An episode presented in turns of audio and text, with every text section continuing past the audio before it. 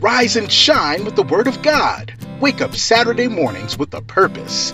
Tune in at 10 a.m. and join Antonia Rahman as she sings and reads the Word of God. The Word of God will give you insight for the purpose in your life.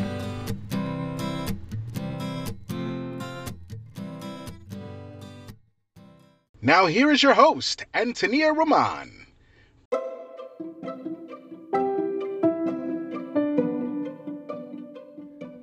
Good morning, my friends, on this Saturday morning. Thank you for tuning in and joining us again. It is always a pleasure to dive into the Word of God with you. And I'm so grateful to my Heavenly Father that He gives me the opportunity to do so every Saturday. I wake up excited. I hope you've gotten up excited. Because my friends, as you know, the Word of God gives us the truth. It gives us so many stories that we can learn from. And it inspires us. And it gives us the tools that we need to fulfill and live our everyday lives. Our Heavenly Father has given us His precious word so that we would know what His promises are for us every day, and at the same time that we will learn from the mistakes that others have done in the past and how we can avoid them.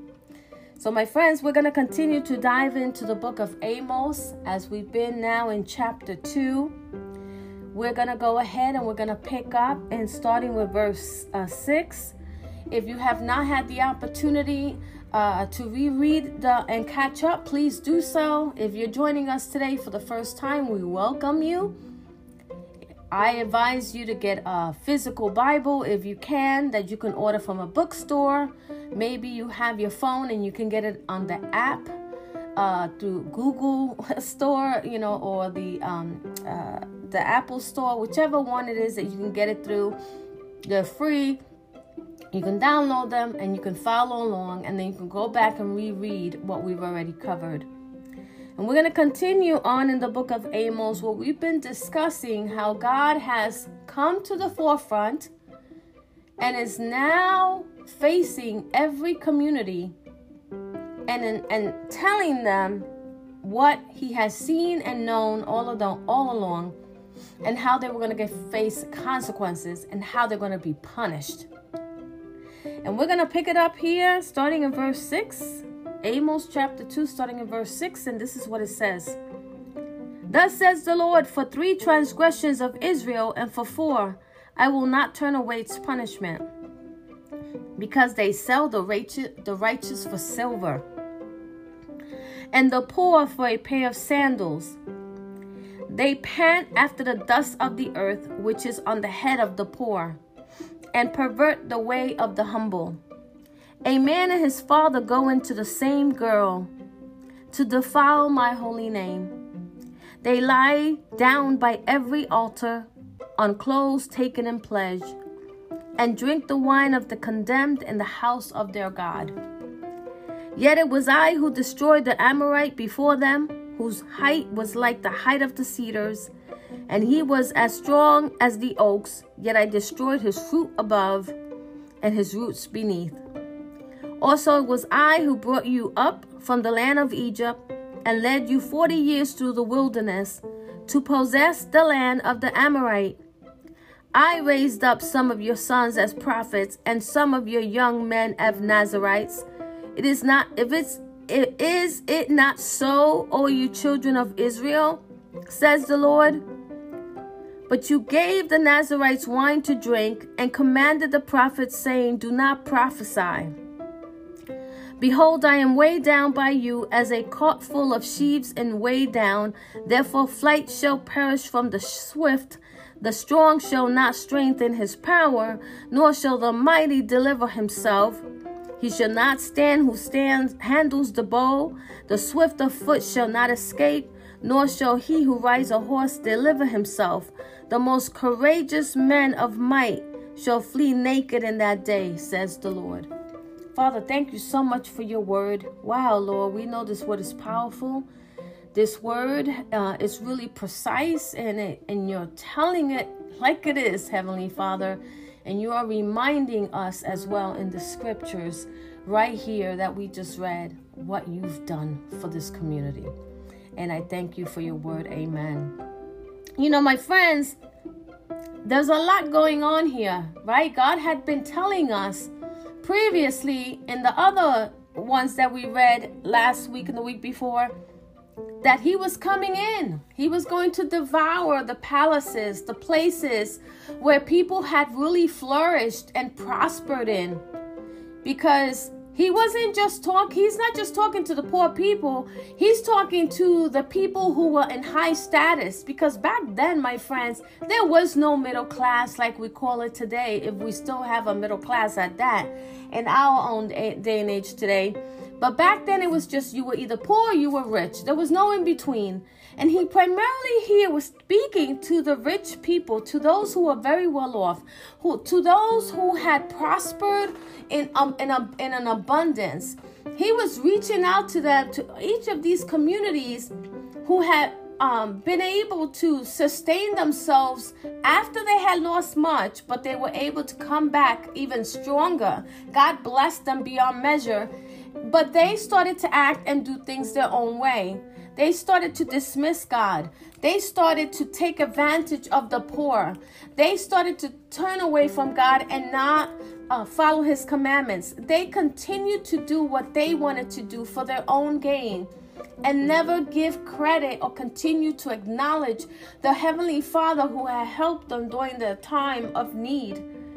And now God was saying, you know, you've done all these things. I've seen it. I've heard it. And I'm a witness to it myself, because God sees everything in our lives, my friends. He sees everything we do. We cannot hide anything from him. And he said, I'm going to now punish you for the things that you have done that were unlawful, for the things that you've done in deceiving people, for the things that you've done in worshiping other things that were not of me, in the way you've become corrupt, and in the way that you've carried on with sexual immorality. God was pinpointing everything that all of these communities were doing. He was reminding them of what they had done and how they would face consequences for their sins.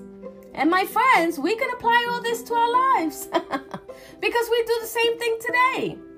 So when it says here, for these transgressions, three transgressions of Israel, for four, I will not turn away its punishment, because they sell the righteous for silver and the poor for a pair of sandals. In other words, you know, God is saying, I'm going to punish you because you were always taking advantage of the poor. You were taking things away from them. You were doing things that you should have not done. You were pretty much, doing the right things that the people were doing in this community. You were taking advantage of that situation. You know, you may have been, the elite were probably charging the poor double the amount of money, you know, to gain something, whether that was food, whether that was clothing, whether that was something of a necessity for their everyday needs. They were taking advantage of that. And this was the upper class taking advantage of this. And here's the thing. When you're the upper class, my friends, you've got money. You don't need more money. But because greed comes in and sets into your mind, your spirit, and your soul, now you start taking advantage of people. And what you end up doing is you really end up sacrificing the people who need it most, and you end up making an idol out of the money you want to gain. And then you also end up worshiping what you're doing, and you constantly do it over and over and over again, because the greed becomes even stronger and more in depth and more enticing and more it really just indulges you, and it grabs you, and it puts you in a place where now you're going to take advantage of everybody, and you're not going to care who you're doing it to. So my friends, we are seeing what God is identifying here. And God created all of us, my friends, whether we are rich or poor, and we're supposed to be humble unto our Heavenly Father. for anything and everything that we have, whether we're rich or poor. If you're poor and God has sustained you and blessed you, you are seeing things from His perspective. You're seeing things with gratitude. If you're rich and you have an abundance and an overflow, you should be seeing it also with gratitude. And if you're able to help someone, you should be that helping hand because God has blessed you abundantly. We see all the time when people are being blessed beyond measure, how they go and they help other people. They don't hoard it to themselves, or they don't use it to gain something, that is not according to God's word. They're good stewards of it. And here, this community was taking advantage of what God had blessed them with, and they were using it to oppress others, and they were using others to be like underneath them, because they had this chip on their shoulder of them being superior to them now because they had more money. Listen, my friends, money can make you act a certain way. We know that, right? All of a sudden, you're broke. You're going to go get that $1.50 special at Costco where you get the hot dog and the drink together. Come on, let's be real here, right? You get $500 because you only had $5 when you were broke. You're not going to go to Costco. You might say to yourself, I'm going to go to Applebee's, or I'm going to go to IHOP now. Now you're going to step up your game, right? And I'm not saying there's anything wrong with that. But what I am saying is now if you go to IHOP or you go to Applebee's, anywhere else you go to eat, you ain't looking down on other people. That's not what God wants you to do. If you go into Applebee's or IHOP to have that better meal, that $15 meal now, right? Because you're not going to go out of there without paying some money. And you see someone's hungry or someone else is begging, like God would want you to step up to the plate and be like, hey, you know what? I'll get you a dish. I'll get you a dish. God would even want you to extend it even more and say, hey, come and join me at my table. Because God blesses us so we can bless others, my friends. He doesn't bless us so we hoard it to ourselves and that we just, we're not like, we're so overprotective of it that we don't use it wisely. God gives us so we could freely give to others. I don't know about you, but every time God has blessed me in my life and He has given me things, I've been able to freely give like no tomorrow, because this is just something He's instilled in my heart. I see the miracles that God has done in my life. I've seen where He's taken me out of. I've seen the miracles He's put right in front of me, things I thought never I would have in my life He's given me. God has always been with me from day one through all the challenges. And I know that for a fact because He's evident in my life, So my friends, God was laying it down again. You're going to be punished. You're going to be punished, Israel. Everybody was going to be punished for what they were doing. And then it says here, they paint after the dust of the earth, which is on the head of the poor, and pervert the way of the humble. A man and his father go into the same girl to defile my holy name. They lie down by every altar on clothes taken in pledge and drink the wine of the condemned in the house of their God. Oh, Lord Jesus. My friends, look. At the time of this abundance that these communities were attaining, there was much sexual immorality going on. It became a habit. It was something that they were always lusting after. And they took advantage of the poor. And what they actually did was they neglected the needs of the poor, to gain their own thing.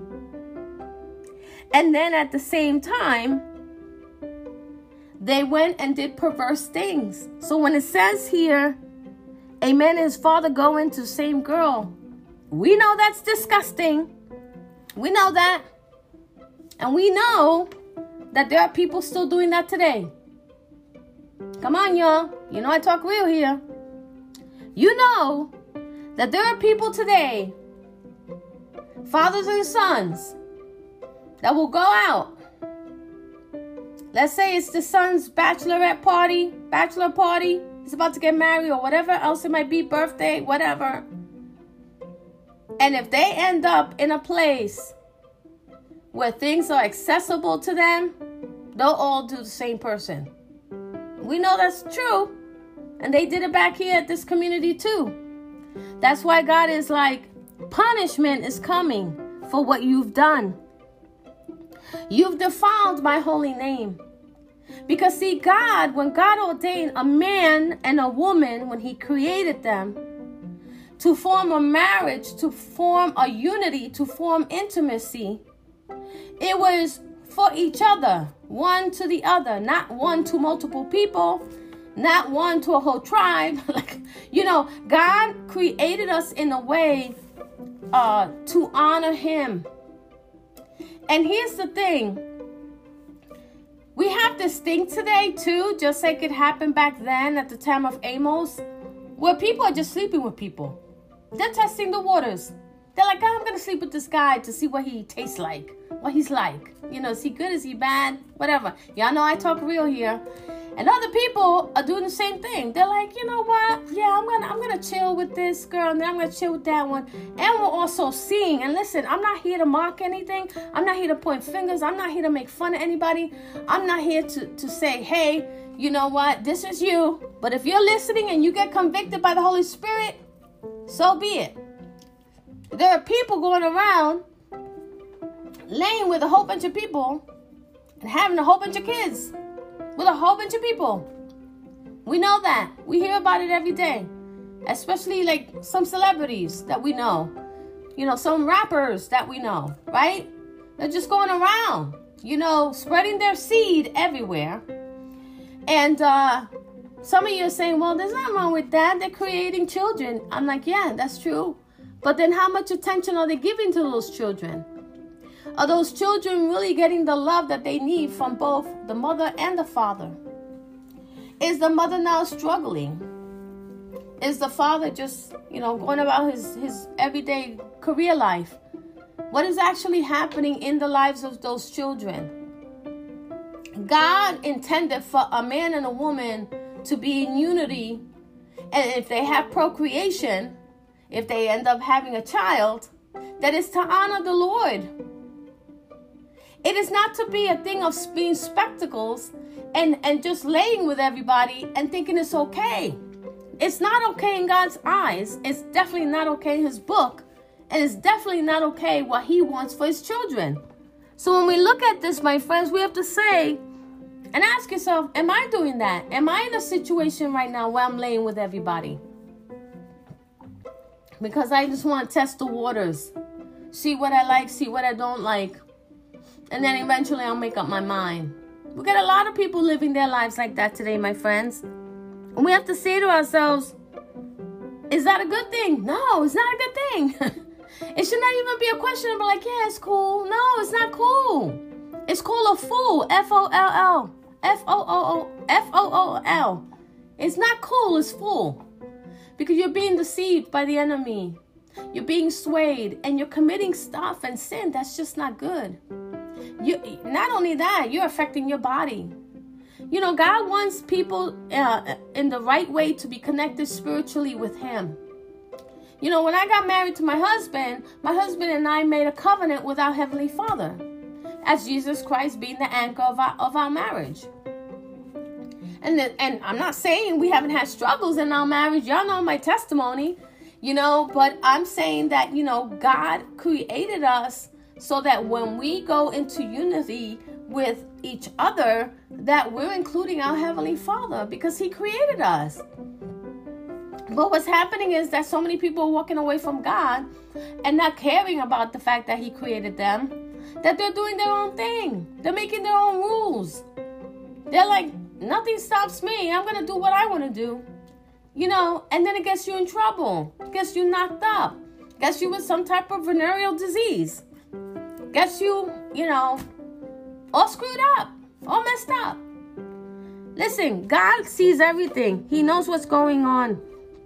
He knows right now if you are the type of person who's walking over other people just because you have a financial situation better than them, just because you have a better house than them, just because you have a better car. If you're acting a certain way and you're also swaying other people to do things, you know, that are illegal so they can gain from it because they're in need of food or shelter, whatever the case might be, shame on you.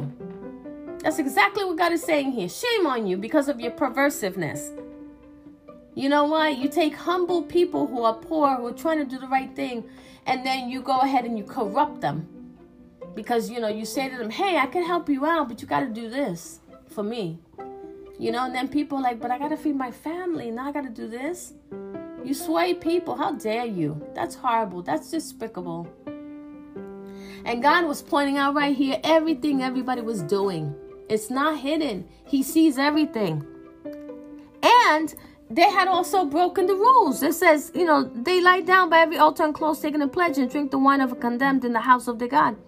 You know, when people make a pledge to their Heavenly Father that they're no longer going to be like a drunk, that they're no longer going to be like drinking in excessiveness, or, you know, going to be eating in they're not going to be gluttonous anymore. They're not going to be eating, you know, they make a promise to God and say, God, you know, I've noticed that I have this situation. Please forgive me. I'm turning away from it. I'm moving forward.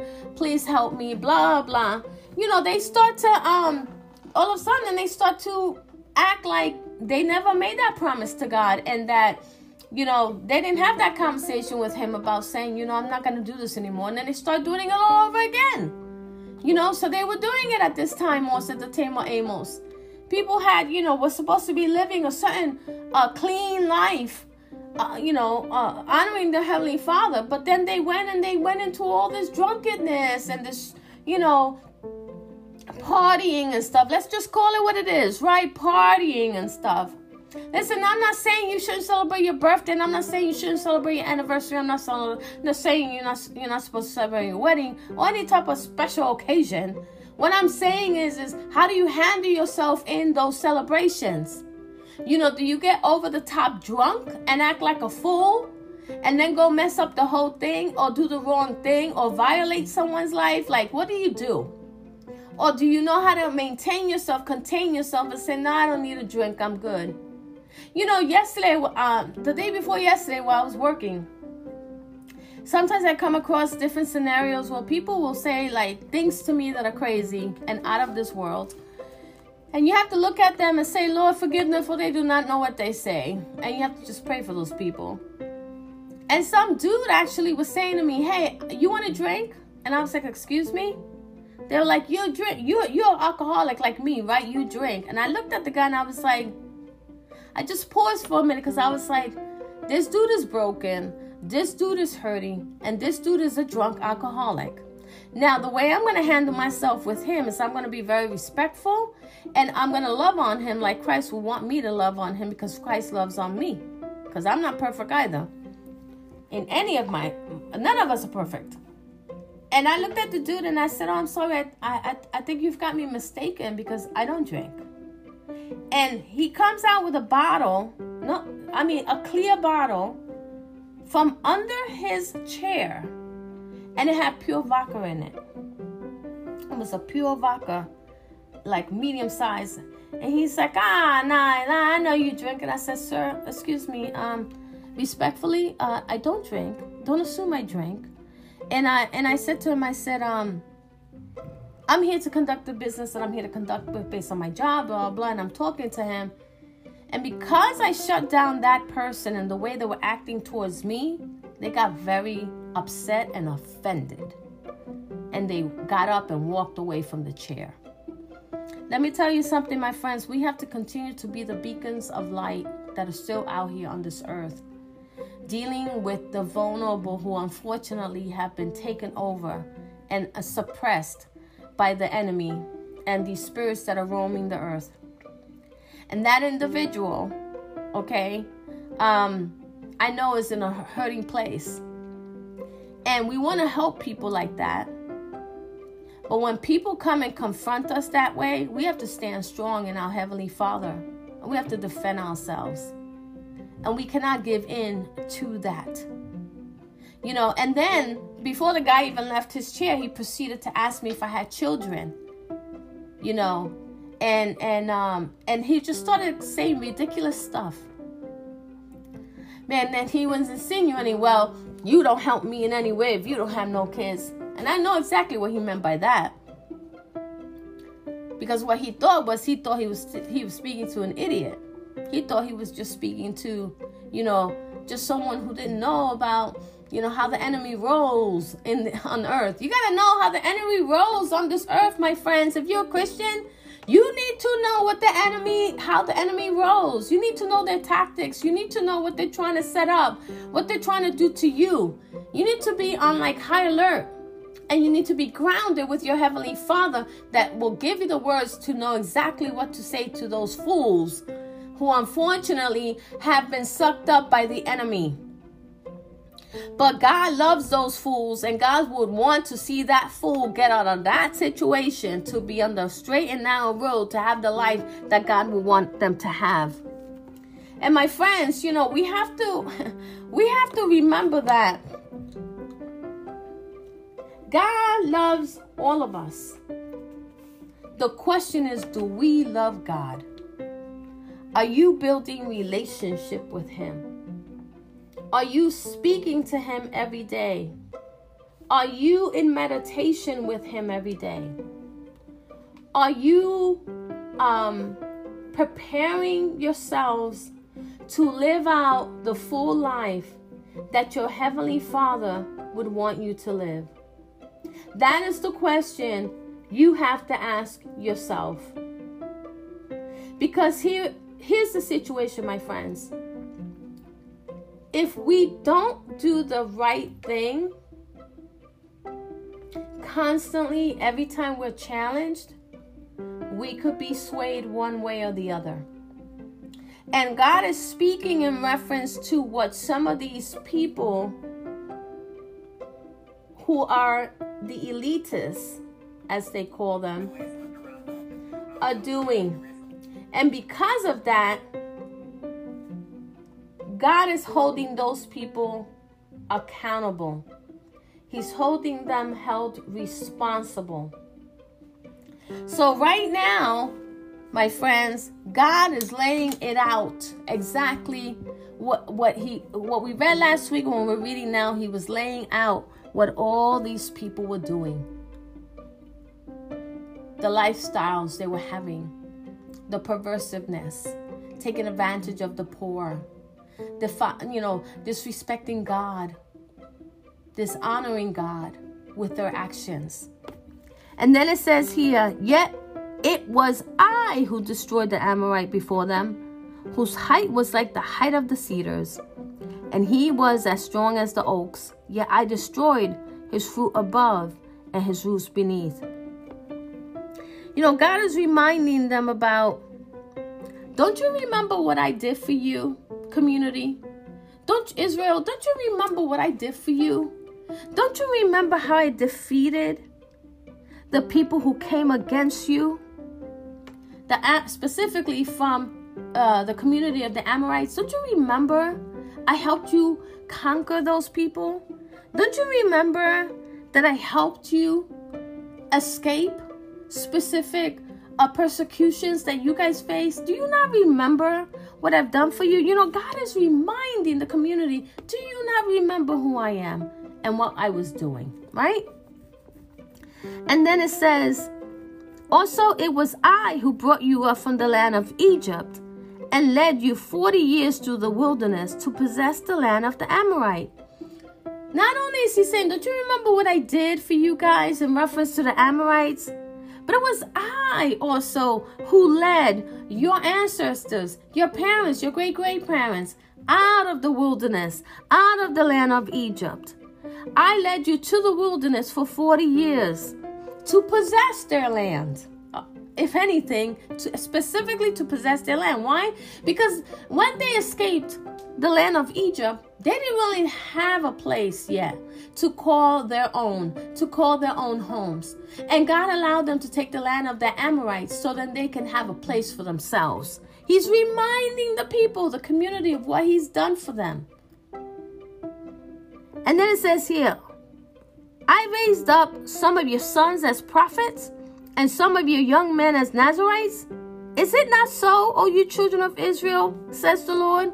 In other words, don't you remember that not only that after I gave you the land that you possessed and ended up conquering and being victorious and moving forward with in prosperity, I also gave you sons that became prophets. I anointed your children so they can come and give you my word, to give, have a relationship with me and give you the things that you needed in the spirit to know how to deal with things in the natural. You know, God is reminding them.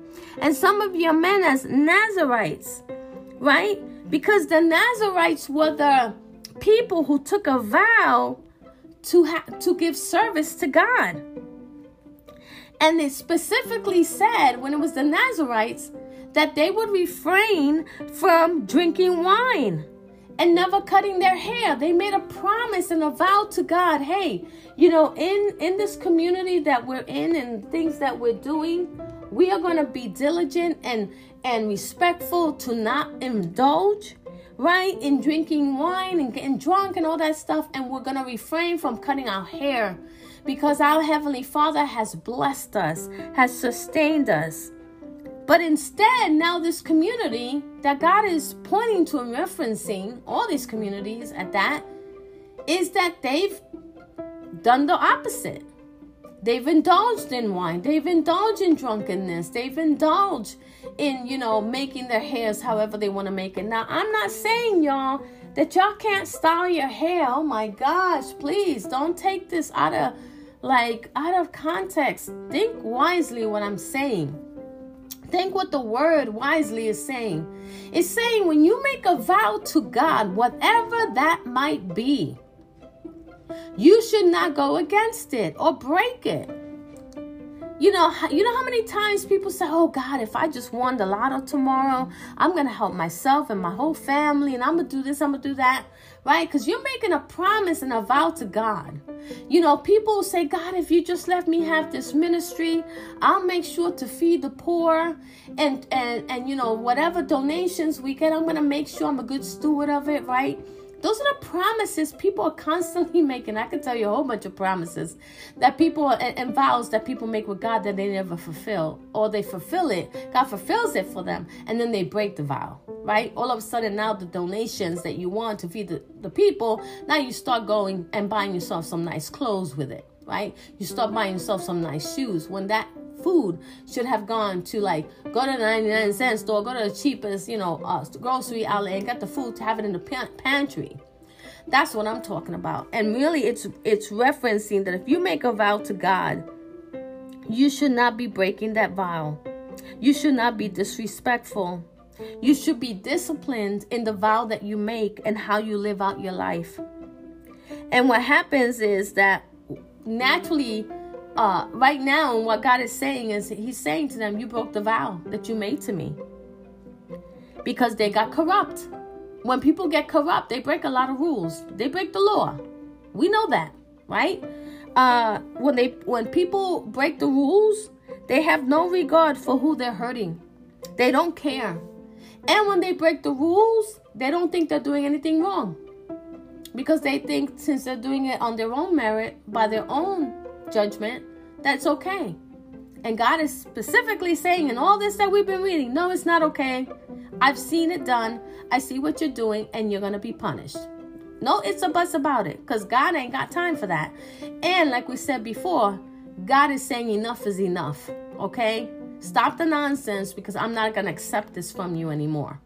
God is a God who loves us, who cares for us, who nourishes us, who wants us to have prosperous and healthy lives. And just like a good mother or father who's constantly watching out for their child, who's taking care and feeding their child, making sure they take a bath every day, they're clothed, you know, that they're comfort in bed, you know, they have a warm blanket, whatever the case, anything you can imagine, that's how our Heavenly Father does for us. And when we turn around and we despise him, and we're not grateful, and we're disrespectful, and we go and we make our own decisions of what we want to do, man, are we in big trouble? That's why as we read the scripture, we have to ask ourselves, am I in this place? Am I doing something similar to what these communities were doing? Am I falling away by the wayside? Have I made a vow with God and then I've broken the vow? I haven't fulfilled my vow. God blessed me when I asked for when I made my vow. Like, am I doing the wrong thing? Am I doing sexual immorality? You know, am I sleeping with my brother's girlfriend, as an example? Right? Because when it talks about, you know, a son and a father, or, you know, am I having an affair with my mother-in-law? Like, yeah, listen, yo, this stuff is real. This is happening in this world. Y'all might be like, oh, she's talking about these things aren't really happening. Yes, they are. I don't know what planet you're on. But, yeah, these things are happening in the world. There's a lot of corruption. There's a lot of disrespect. People are hating and cursing God. And most of all, there's so much more sexual immorality today than ever.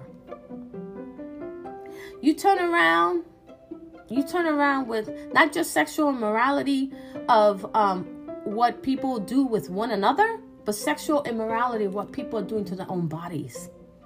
Yeah, we got to look at that and think about that. God made you the perfect way. We're the ones who go and try to think we could do all this reconstruction on our bodies because we want to look another way, right? God, you know, we take into our own hands how we want to continue to reconstruct the, you know, what God gave us, right? Because we don't feel, and listen, y'all know I talk real in this podcast, man. You know, you got people out there saying, God created me as a woman, but I want to be a man. And you got people saying, I was created as a man by God, but I want to be a woman. So I'm going to go and do all this transformation because I want to be my own God of how I want to be. And, you know, listen, y'all might be like, ooh, she went there. Yes, I did go there because it's a reality. Wake up, smell the coffee. It's happening all over. And if you're not noticing or acknowledging or being aware of it, something's wrong with you. Okay? Because look, we're here on this earth, but we're not of this world. We have to remember that, especially you're born again and as a believer of Christ. And you have a relationship with your Heavenly Father every day. You need to be aware that we are battling every day with the principalities of the air.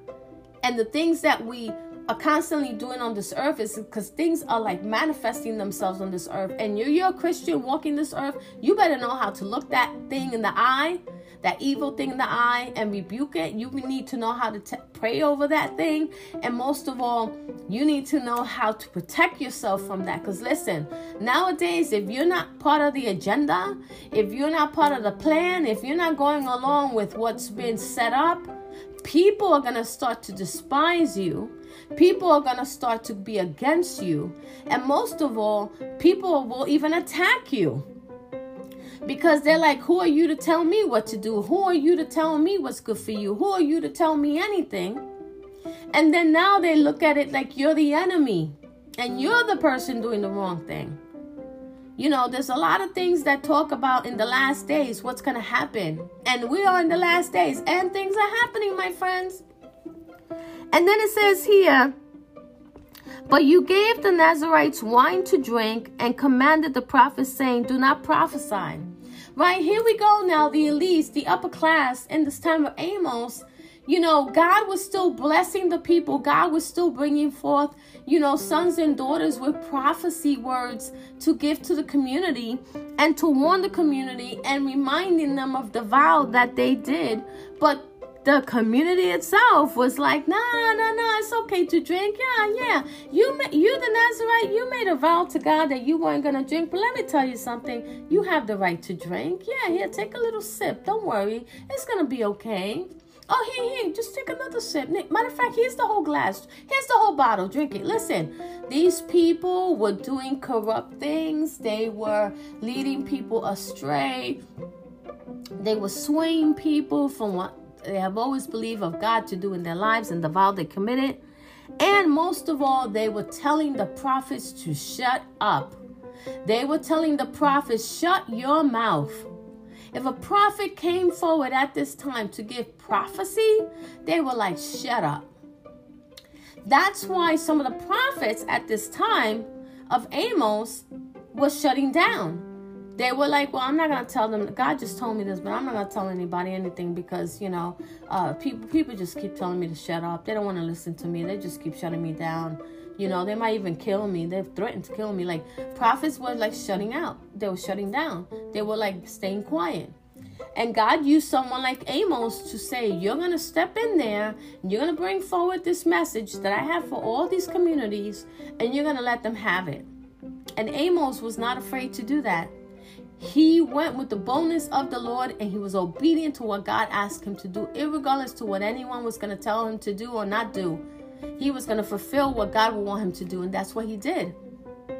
And my friends, we can look at that today in our lives.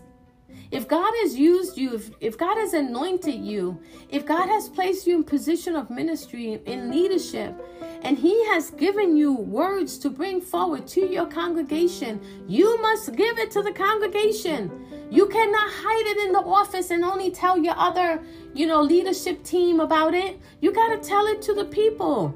We're having a problem these days where a lot of pastors are hearing from God, but they're not communicating it to their people. They're not communicating it to the congregation. And then they're wondering, well, what's happening to my people? What's going on? Like, why are my people not showing up for church? Why are so-and-so leaving the church? Because God is giving you prophecy words, and because he knows something about these individuals and what's happening in their lives and how they need to hear this word from you, the messenger, that he's put in that position to help people, and you don't even come and deliver the message. We're facing that today. And on the flip side of that, we're facing things where pastors are making, messages, bringing messages that are not even of God. It's their own made-up ideology. That's even worse. So my friends, God is pinpointing exactly what happened here. He's laying it out. And when he lays out these things in scripture and we read it, it should resonate with us and be like, oh my gosh, am I going through that right now? That's happening right now to me. Because history repeats itself, and we know that. But God wants us to use the boldness of his word to know who he is in our lives, and to never give up in seeking him in spirit and in truth, and to never break any vows that we've made with him. God wants us to constantly be mindful of the vows we make unto him and to live out the vow and not break it. If he blesses you, he wants us to help others with blessings as well. If he's given us everything we've desired in our hearts, because he has given us an overflow, then we should be grateful for that. And we should help others if we have a means and a way of doing so. And then it says here, behold, I am weighed down by you as a cart full of sheaves and weighed down. Therefore flight shall perish from the swift. The strong shall not strengthen his power, nor shall the mighty deliver himself. God was saying, this is so heavy on my heart, everything that is being done here, everything that you guys are doing, that it's really bad. It's not a good feeling. It's really tearing things apart. I have no choice but to have to do what I have to do. And then most of all, even though you might be in a very powerful place that I've put you in, or you've been promoted to, whatever the case might be, you're not going to be able to deliver yourself. You're not going to be able to come out of this punishment I'm going to put you in. And once I put you in this punishment, whatever the punishment might be, you're going to have to live it out. And you're going to have to learn from it. Listen, my friends, we are always learning from what is happening in our everyday lives with our Heavenly Father. We're always learning something. If you're not waking up every day and learning something every day new with your Heavenly Father, something is wrong. Because our Heavenly Father, we're always in relationship with him. As long as we're reading the word and meditating him, he will always reveal himself to us, and he will always communicate with us. He will always show us something that we were dealing with in the, he'll show us first in the spirit, as long as we ask to see it first in the spirit. And then when we deal with it in the natural, we know exactly how to deal with it. We know how to use his word, how to combat it. We know how to follow the Holy Spirit, which will guide you and tell you, hey, don't go down that road today. Go this way. Right? You know, our Heavenly Father who loves us so much, who wants us to be safe and have healthy lives. And for him right now, this hurts. You don't think it hurts? Like, especially your parents, kids, if you're listening to me, teenagers, you know, you don't think it hurts your parents to have to punish you or to have to like give you a curfew or to take your phone away from you, your computer, or your game time, or whatever, or you can't go to the party now, whatever. It hurts your parents to do that, but they must do it, because if you're doing the wrong things, if you're disrespecting them, if you are cursing them, at them, if you're doing the wrong thing, if you're failing at your grades in school, they've got to come in and they've got to help you with that situation. And sometimes it has to be done through punishment so that you learn a lesson. And you learn not to do it again, not to fall into the same problem. But it hurts them because they love you so much and they just want you to do the right thing. So this is what our Heavenly Father does for us. In all these communities, our Heavenly Father saw where these people took themselves after he had already placed them in good places and given them provision, giving them safety, giving them, you know, restored to them what was lost from the other, you know, communities or tribes that had overtaken them in the past, you know, and then he allowed them to reflourish. You know, God wanted to still be in their lives, but these people were turning away from God and they were defiling God. They were doing so many ridiculous and sinful things. God was like, I have to step in, I have to intervene.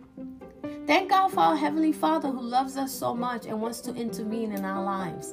Even if that means we get punished. Even if that means we face consequences. Even if it means that, oh my God, we lose certain things in our lives. Because our Heavenly Father wants us on the right track, my friends. He loves us so much. And then it says here, he shall not stand who handles the bow. The swift of foot shall not escape. No, shall he who rides a horse deliver himself. In other words, it doesn't matter what access you have to whatever tools you think you have that it's going to help you get out of this situation. You won't be able to. It doesn't care how fast you run, how fast you walk. You won't be able to. It doesn't matter, you know, if you have a horse and you think the horse is going to, you're going to say, giddy up, and the horse is going to take you flying. You're going to deliver yourself. It ain't going to happen. God's going to say, it doesn't matter whatever resources, tools, or whatever you have for yourself that you think is going to get you out of this. It's not. You cannot walk away from what I'm about to do. You won't be able to escape it because it has to be done and you have to learn your lesson. Listen, at the time of Amos, a lot of people, of course, after the fact, right, started to realize that, you know what, I'm doing the wrong thing. I'm not walking around in fear because I've done the wrong thing. And even the toughest people, the people who said, I got it like that. Ain't nothing going to tear me down. Yep, I got thick skin. Y'all know what I'm talking about. Even when God's judgment comes on them, they're going to have fear. There's no doubt about that. They won't get away with it. It won't be like they're just sitting down, you know, chilling. No. They're going to have some type of fear. And let me tell you something. There are many people in this world today who think that they can live their lives without God. Who thinks that they can make it without him. Who think that they can make it without Jesus Christ. There are many of you listening to me right now who have Jesus Christ as Lord and Savior. Who know that there's a Heavenly Father who loves us. And some of y'all like, yeah, but I got it. I got it like that. I don't need God anymore. I don't need Jesus Christ. I don't need to read the word. I don't need to see a church service. I don't need to hang out and do fellowship with others. Some of you are living like that. Well, you might be borderline of what we're talking about right here. And you need to ask yourself, am I doing the wrong thing? You know, am I thinking the wrong thing? Am I acting a certain way? Am I acting the wrong way? My friends, this is things we have to ask ourselves. Because here's the thing, you know, we don't want to end up like some of these people in these communities where God was like, I'm going to punish you, punish you, punish you, punish you. Yeah, you. This is exactly what God was doing. He was like, I see you. I know who you did. I saw you the other day. I know you at the party and you were hanging with that girl, but you married. I saw you the other day. But listen, though, yo, dude, I know what you're doing. I know you lied to your mom and your dad. You did hit that car. Don't pretend like you did. Like, you know, God is just pointing out everything because he sees everything, my friends. And after a while, he's like, enough is enough. Y'all ain't going to keep doing this. This ain't going to continue to happen. Not on my watch. Sorry. Because he's a God who loves us, and he's a God who wants to take care of us. And he's a God who's going to take things away from us if necessary to get our attention all over again. And then it says here, the most courageous men of might shall flee naked in that day, says the Lord. In other words, listen, it doesn't matter how much courage you have, that you could think you could stand up to things. But when the God comes in and he says, I am here, and this is what's going to take place now, people are going to be like, yikes. That's exactly what's going to happen, my friends. Listen, God doesn't play. God doesn't have time for games. God lays it out exactly what's supposed to be happening in our everyday lives that you and I have. I have a purpose on this earth just as much as you have a purpose. He wants us to fulfill that purpose. He doesn't want us to die away in our giftings, our talents, our anointing, whatever he's blessed us with, whatever he's preparing us for, whatever he's had us in a process of acquiring, so that we go and screw it up and we don't end up doing it, or we end up doing it and then we make matters worse for ourselves and for others. Because a lot of times, my friends, the enemy comes in and he'll give us greed. He'll give us jealousy. He'll give us envy. You know, he'll give us conceitedness, chip on our shoulders, pride. Ooh, ain't that one of them? Pride. You know, all of these things just start happening, and then you start acting a certain way, and you start disrespecting people. You start disrespecting God. You start dishonoring God. Like, you know, things just start happening, and God is going to be like, I'm sorry, enough is enough. You're not going to get away with this anymore. So, my friends, look, this is a lot that we've dived into today. Stay encouraged. Know that God loves you. And remember, keep up the good fight. And if you've made a vow, you've done the wrong thing, God sees what you're doing. He sees if you've turned away from him. He knows it all. There's still an opportunity to turn back to him, my friends. It is never too late. So continue to enjoy your weekend. Know that God loves you. And I look forward to sharing the word again with you next week, where we'll rise and shine with the word of God. Wake up Saturday mornings with a purpose. God bless you. Antonia Rahman is the author of Confessions of a Christian Woman, A Journey in Marriage, A New Beginning. In this book, Antonia shares her personal journey in marriage and how she used God's Word to help her overcome verbal abuse. Tune in next Saturday as Antonia Rahman continues to dive into the Word of God. The Word of God gives you insight for the purpose in your life.